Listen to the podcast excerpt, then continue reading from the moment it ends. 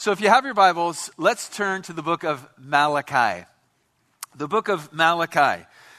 The last book in your Old Testament, the last of the minor prophets, and the last word of the Lord to his people Israel before a 400 year break in between your Old Testament and your New Testament when Jesus came. And just to give you a little background before we jump into our text, the, the name Malachi literally means my messenger, and that's what he was. He was God's messenger, God's prophet to Israel. And at this point in the history of the nation of Israel, it's a lot like the time of Haggai and Zechariah, but a lot worse. It's about a hundred years after the exile. Remember that the southern kingdom of Israel was taken off into Babylonian captivity for 70 years? And they were promised through the prophet Jeremiah and other prophets that they would be back into the land after 70 years. So now it's about 100 years after that, and things aren't looking good. Jerusalem is still pretty much deserted. The Gentiles that are living in Jerusalem don't want the Jews back. The land, for the most part, is barren. And they're getting swarms of locusts coming in and devouring what food they actually still have. And so things are very precarious. Yes, the temple has been rebuilt, uh, but it's nothing like the days of Solomon. Uh, the walls of, of Jerusalem have been rebuilt by Nehemiah, but the Jewish people aren't living within the walls, they're living out on the countryside. They haven't made a palace for their king because they don't have a king. Zerubbabel is living in the poorhouse with his family, and the Persian king is, is ruling. And Jerusalem at this point is, is just a, a hill town, nothing like the days of King David or King Solomon. And so they're asking themselves the question was this really worth it? To leave our homes in Babylon? To, to leave that all and, and come here? And because of all of that, they have gotten into a bad place of compromise. And so God sends his messenger, Malachi, with a message that there needs to be a purifying, that they, there needs to be purity in different areas of their life. And so that's the, that's the whole message. And so here in Malachi chapter 2, beginning in verse 17, let's read down to verse 6 of chapter 3, where it says this. Malachi 2:17 You have wearied the Lord with your words. Yet you say, in what way have we wearied him? in that you say, quote, everyone who does evil is good in the sight of the Lord, and he delights in them. Or you say, where is the God of justice? Verse 1, chapter 3. Behold, I send my messenger, and he will prepare the way before me. And the Lord, whom you seek, will suddenly come to his temple, even the messenger of the covenant, in whom you delight. Behold, he is coming, says the Lord of hosts. But who can endure the day of his coming? And who can stand when he appears? For he is like a refiner's fire and like a launderer's soap. He will sit as a refiner and a purifier of silver. He will purify the sons of Levi, that's the priests, and purify them as gold and silver, that they may offer to the Lord an offering in righteousness. Then the offering of Judah and Jerusalem will be pleasant or accepted to the Lord, or acceptable before the Lord, as in the days of old, as in former years. Verse 5 And I will come near you for judgment. I'll be a swift witness against sorcerers, against adulterers, against perjurers, against those who exploit wage earnings, in other words, those who burn their employees, and those who exploit widows and orphans. And again, those who turn away the alien or deprive a foreigner justice. And here's why they do all of this because they do not fear me, says the Lord of hosts. For I am the Lord, I do not change, therefore you are not consumed, O sons of Jacob. Would you pray with me? Lord, please take your word and speak to us. I thank you for that spiritual transaction that takes place from the reading of your word to our hearts and our heads as your Holy Spirit teaches us. So speak to us, encourage us in the things that we need to hear tonight. In Jesus' name, amen. I want you to notice in verse 2 of chapter 3 that it doesn't say that God is like a forest fire or an incinerator's fire, but it says that he's a refiner's fire. And there's a big difference there because a forest fire destroys indiscriminately, an incinerator's fire consumes completely. But it says there in verse 6 I, the Lord, do not change, therefore, O sons of Jacob, that is his people, you're not consumed, you're not destroyed. And so a refiner's fire, it doesn't consume, it doesn't destroy, but it refines, it purifies. So, as many of you know, you throw the gold or the silver into the fire and you stoke the fire and you turn it up, and, and all the impurities come to the surface. And, and, and the refinery scrapes it away and he turns up the heat more and he purifies the gold more. And after the process, the gold and the silver is still intact. And so God is likened to a refiner's fire. But that word fire always gets me because the Bible says that God is an all consuming fire. What does that mean? I, I don't even know. It's, it's too great. But it, there is purity with God, there is judgment with God. Uh, I mean, He's an all consuming fire. That's, that's just heavy. I don't have any words for it. But, guys, purity and holiness will always be a dreadful thing in one sense. There always has to be that proper fear and trembling in the process of becoming pure. Now, when we were kids, we were taught not to play with matches, not to play with fire. Why? Because fire burns. So, Guys, God is a refiner's fire, but you know what sin is? Sin is a destructive fire. And the whole point is that just like you don't play around with fire, you don't play around with Christianity. You don't play around with it. You don't play around with sin because sin will burn you. And take it from me, I have been burned by my own sin. I mean, I have third degree burns, metaphorically from my sin. I mean, I, I it, it, they might be healed, but the scars will be there until my dying day. I, I remember those things. And the sad thing is when we play around with sin and we get burned, well, we burn the people closest to us, we burn the people around us. And then, after we get burned by our own sin, and after we get burned by the fire, then we have to go into another fire and that's God's refining fire. But this, this deal with sin, it's always going to be a powerful reality to contend with. Why? Well, it's part of our old nature. It's part of our disposition. It's, it's our humanness. Not only our physical body, but our will, our emotions, our, our, our minds, our affections. As long as we're on this side of heaven, we're going to be battling this thing called the flesh. I mean, Paul said it. The flesh lusts against the spirit, and the spirit against the flesh. And these are contrary to one another, so that you don't do the things that, that you wish. There is a war going on inside of us. There is a, a conflict that is constantly going on inside of us between the new nature and the old nature. And I'm not just talking about two natures, I'm talking about two dueling natures, like, like two guys going at it with swords. And what they're fighting over is the mastery of my life. That my flesh wants to master my life. And if I'm feeding the flesh and if I'm walking in the flesh, then I'm going to give into the flesh.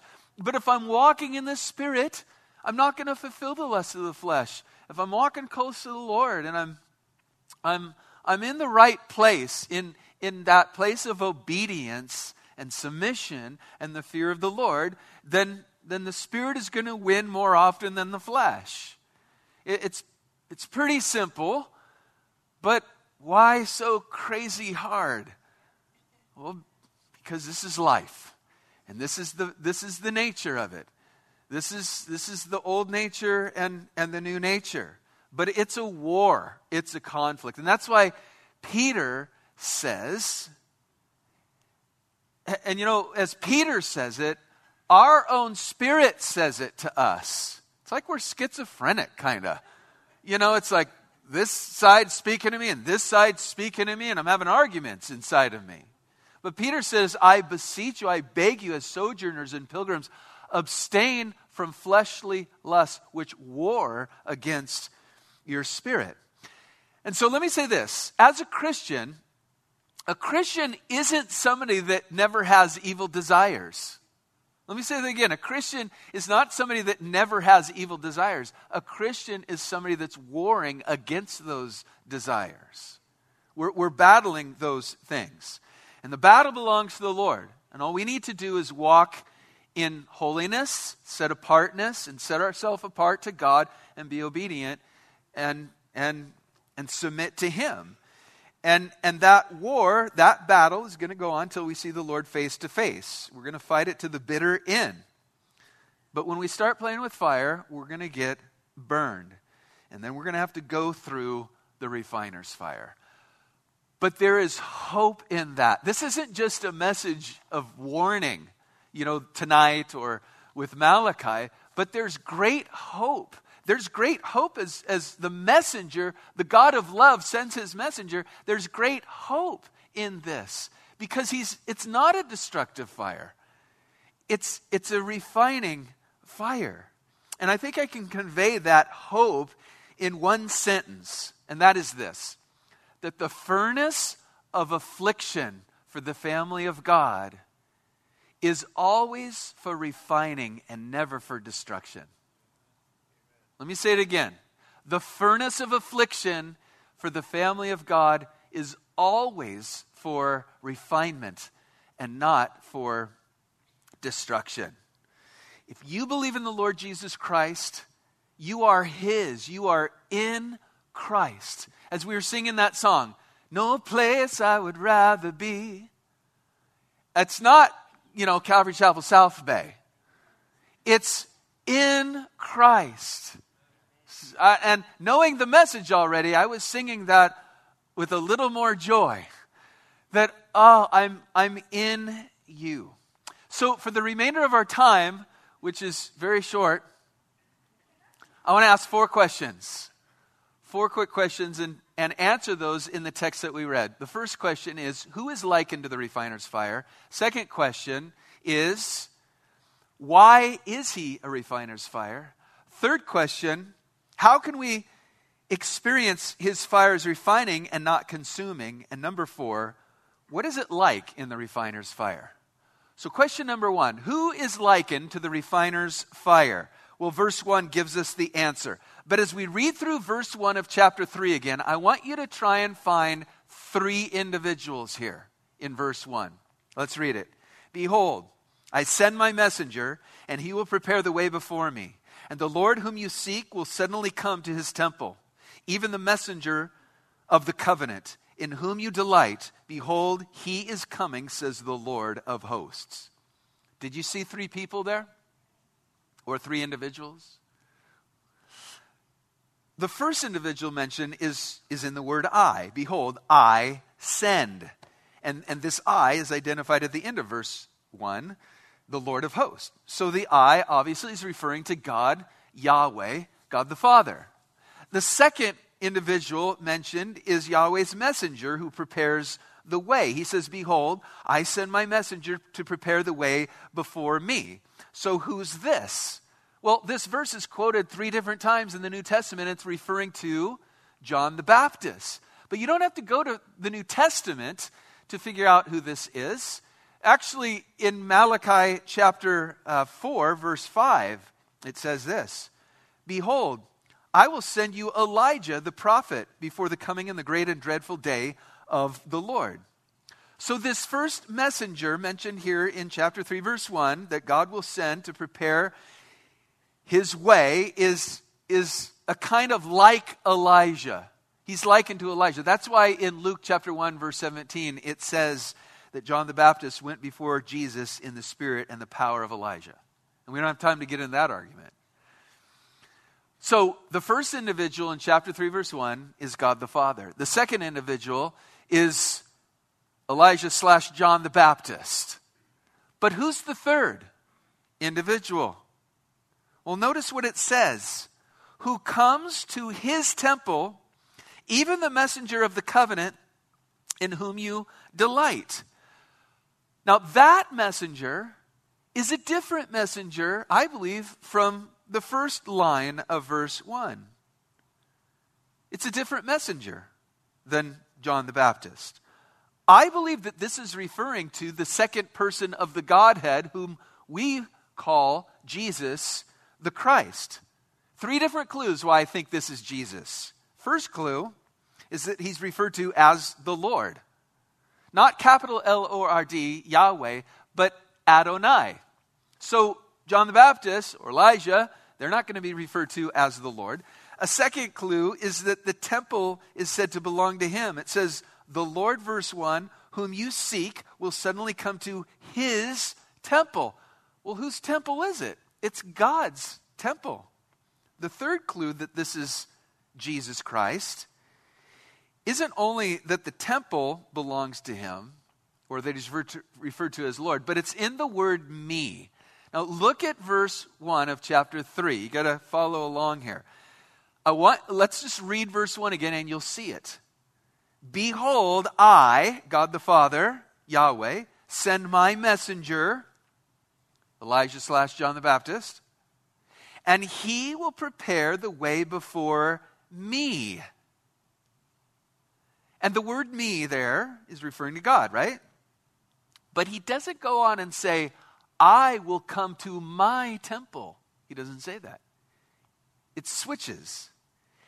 And the Lord, Adonai, whom you seek, will suddenly come to his temple. Even the messenger of the covenant in whom you delight. Behold, he is coming. Guys, Jesus is the messenger of the covenant. John the Baptist is the messenger of Jesus. Jesus is the messenger of the covenant, the new and the everlasting covenant. So, so it goes on in verse 2. But who can endure the day of his coming? And who can stand when he appears? For he, here it is, guys, he is like a refiner's fire.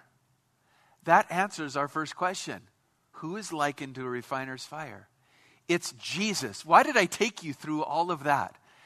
Because it is so comforting to know that if you're in Christ Jesus and Jesus is the refiner, you're not going to be consumed by a forest fire or obliterated by an incinerating fire. He is a refiner's fire. It's like Shadrach, Meshach, and Abednego. You are safe in that fire because the Lord is with you. The Lord is in the refining, He's the refiner. What's the fire? I don't know. It's a lot of things. It's trials, tribulation, hard times, difficulties. But if you are in Christ, there is nothing that will separate you from the love of God. There is now no condemnation for those who are in Christ Jesus. His fire for you is not destruction, but it is healing. It's healing. Second question Why is he a refiner's fire? Well, that's easy. Because we need refining. we need refining. In my old nature, I'm corrupt. I mean, we were created in the image of God with the capacity to love God and choose God and glorify God and, and allow God to move through us and live through us. And it's an amazing thing to bring Him glory. I mean, that's, that's part of the whole idea of being made in the image of God. That's, that's the goal. It's the gold. It's the goal and the gold. But, but we're born into iniquity as well. And we don't have time. We, all those verses As Paul says, hey, I know in me, that is in my flesh, nothing good dwells. The things I want to do, I don't do. The things that, that I don't want to do, I end up doing. Job says, can, can, can, I mean, can you bring a clean thing out of an unclean thing? No. Job also says in Job 25 4, How then can a man be righteous before God? Or how can he be pure who is born of a woman? Even if the moon does not shine. In other words, the moon has no power in and of itself to shine, but it reflects the sun. And the stars be not pure in his sight, how much less man who is a maggot? There you go. We're desperately in need of a refiner. Years back, I went through a refining process. I think I'm still in it. I wasn't good. I wasn't good in my heart and my head. There was sin in my life, and there was even sin in my life that I didn't even realize, I didn't even see. And, and I got burned by my own sin. And then I had to go through another fire, and that was the refining fire of God. And you know where it started? With the verse, Repent, for the kingdom of God is at hand. Now, when I, when I always heard that, it was like, oh, yeah, I better repent because Jesus is coming back. No. Repent means change your mind. Then you will change your direction. What does the kingdom of God mean? The kingdom of God's in heaven. The kingdom of God is when Jesus was on the earth. The kingdom of God is within us. So where's the kingdom? The kingdom is wherever the king is. Therefore, when you read, repent for the kingdom of God is at hand, you could also read it like this change your mind because Jesus is here. And I began to change my mind every night. Instead of going down the typical rabbit trails of my mind, I'd pull it back, take every thought into captivity. And months went by of changing my mind, and then God began to change my heart. And then the hand of God came pressing down upon me, and I was done. I was done. I stepped out of this thing called the pulpit. I was done. And I went through a refining process for years. And and and I didn't get destroyed. It was for my health and my healing and there was things deep within where the fire continually needed to be turned up so that there was more stuff coming out connections that I was making with pride, ego, flesh, lust, all the stuff that, you know, down deep. But that's why we, we need his refining. And, and the Lord spoke to me I'm going to do a controlled burn in you. You know what a controlled burn is? When the firemen are starting fires to save you from the actual fire. And I'm going to do a controlled burn in you. My fire is going to protect you from your fire. My, my refiner's fire is going to do that work. Does God need to do a controlled burn in you? Does, do you need the refiner's fire? Do you need to be purged and cleansed and purified? Third question How can we experience his fire as refining and not consuming? Because in our passage, look at verse 5. There are some that aren't going to go through a refining, it's destructive fire. Look at verse 5. And I will come near you for judgment. I will be a swift witness against the sorcerer, against adulterers, against perjurers, against those who exploit wages, wage earnings and those who exploit widows and, and orphans and turn away the foreigners. Why? Because they do not fear me, says the Lord, for I am the Lord, I don't change. This isn't talking about a refiner's process here. It's talking about judgment, condemnation. Turn up to chapter 4, verse 1. It gets even hotter. For behold, the day is coming, burning like an oven. And all the proud, yes, and all who do wickedly will be stubble, and the day which is coming shall burn them up, says the Lord of hosts. that will leave them neither root nor branch. So when the Lord comes, some are refined and some are consumed. So, how can we be sure to experience the fire of God's refining and not consuming?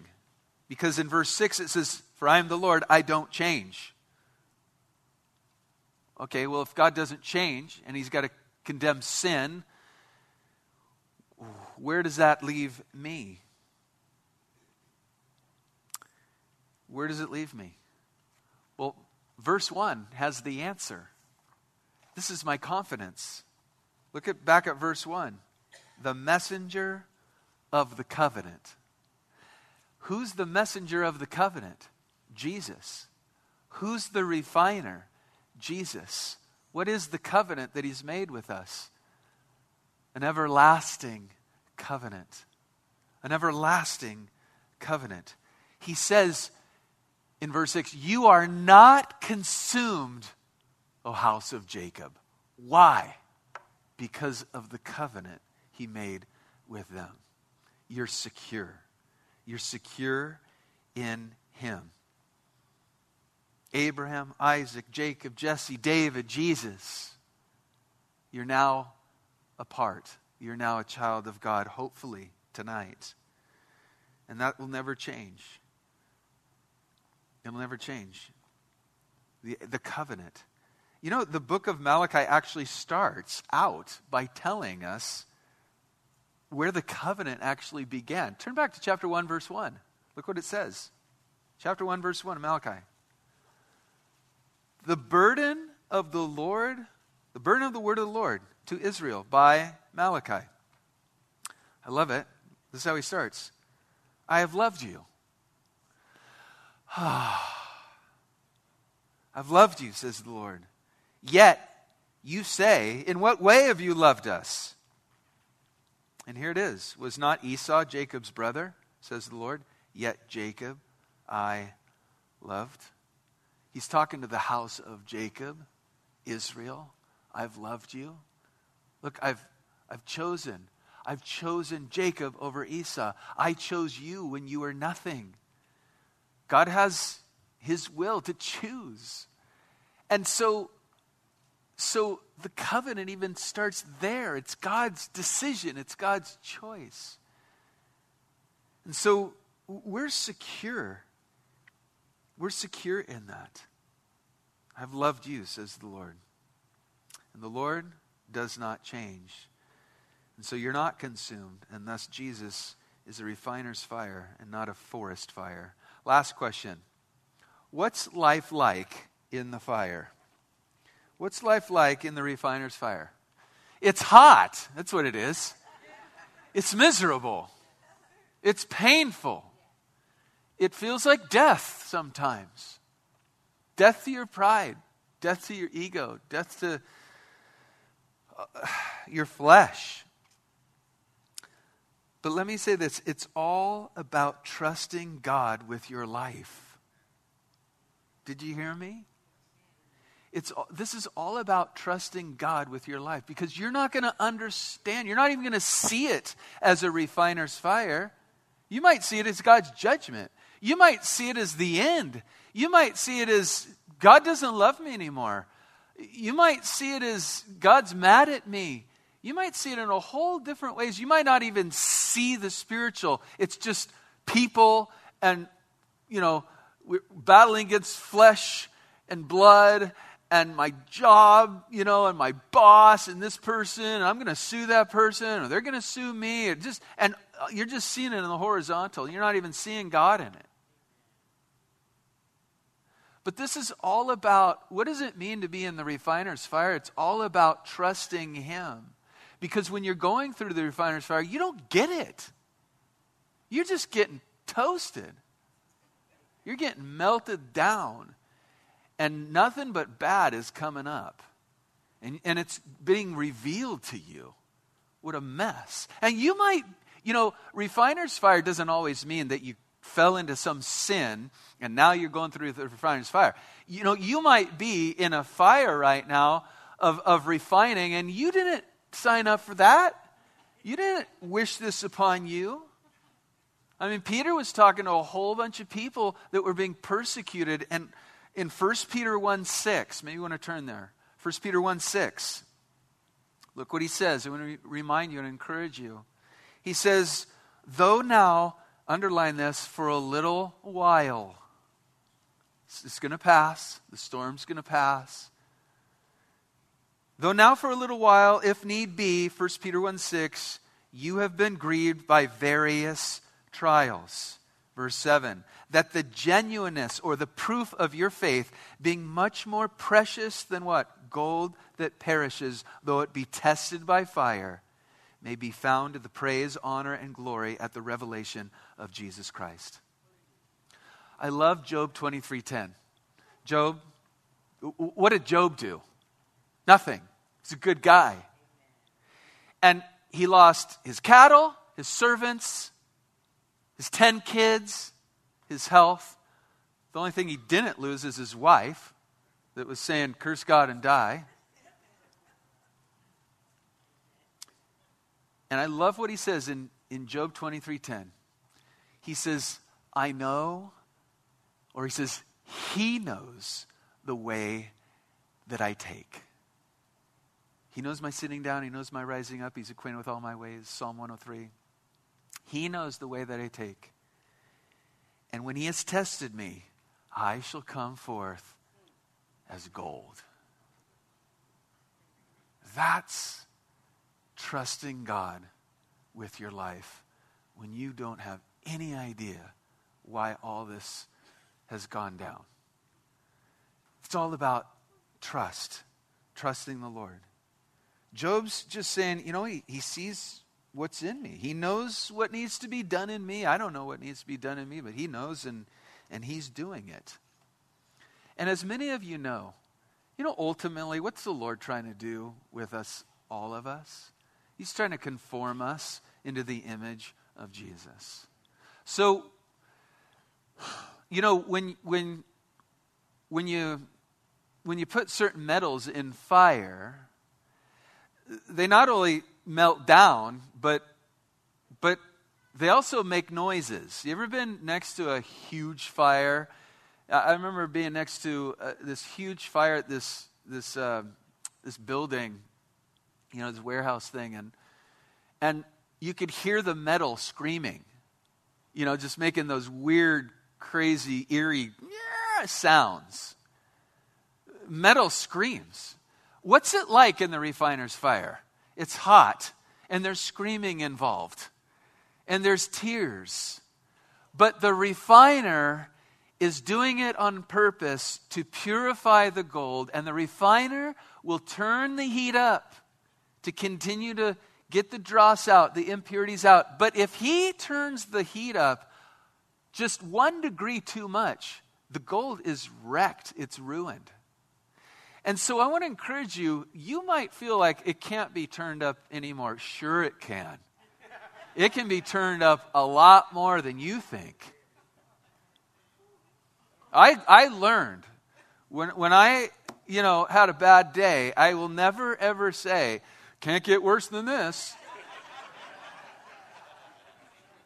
There's a movie that's, you know, I won't go there, but it can't get worse than this. Sure, it can. But He knows to the very degree in which you need to be purified. And when the purifying is complete, that's when the refiner can look into the gold and see his reflection. And Jesus is going to see his reflection in you so much more in the, in the refining process.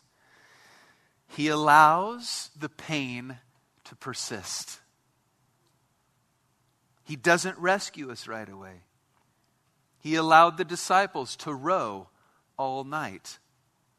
He allows suffering. He didn't heal Paul when he asked three different times, Heal me. But what did he say? My grace is sufficient, for my strength is made perfect in your weakness. Why? Why does he do that? To empower us with his grace, to show us his strength, to point us in the right direction, to purify us. Well, that's scripture. Turn to Hebrews 12. Hebrews 12.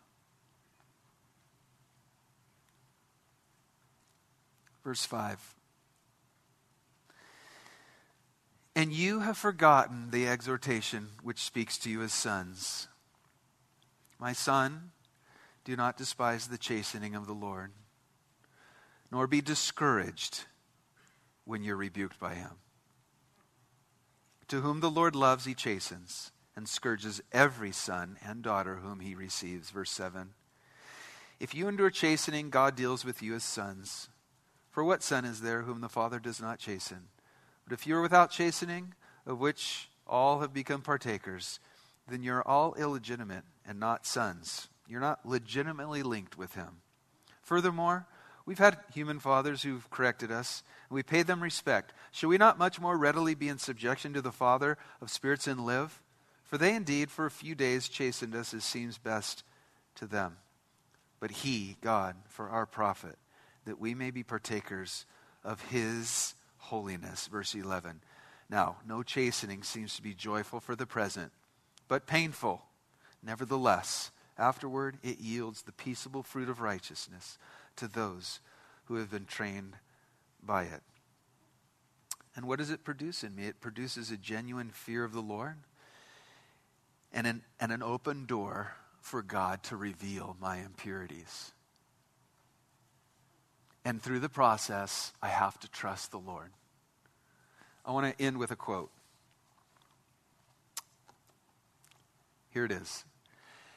And so, what do I say?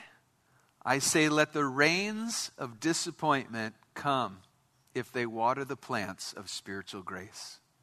Let the wind of adversity blow if they serve to root more securely the trees that God has planted. I say, let the sun of prosperity be eclipsed if that brings me closer to the true light of life.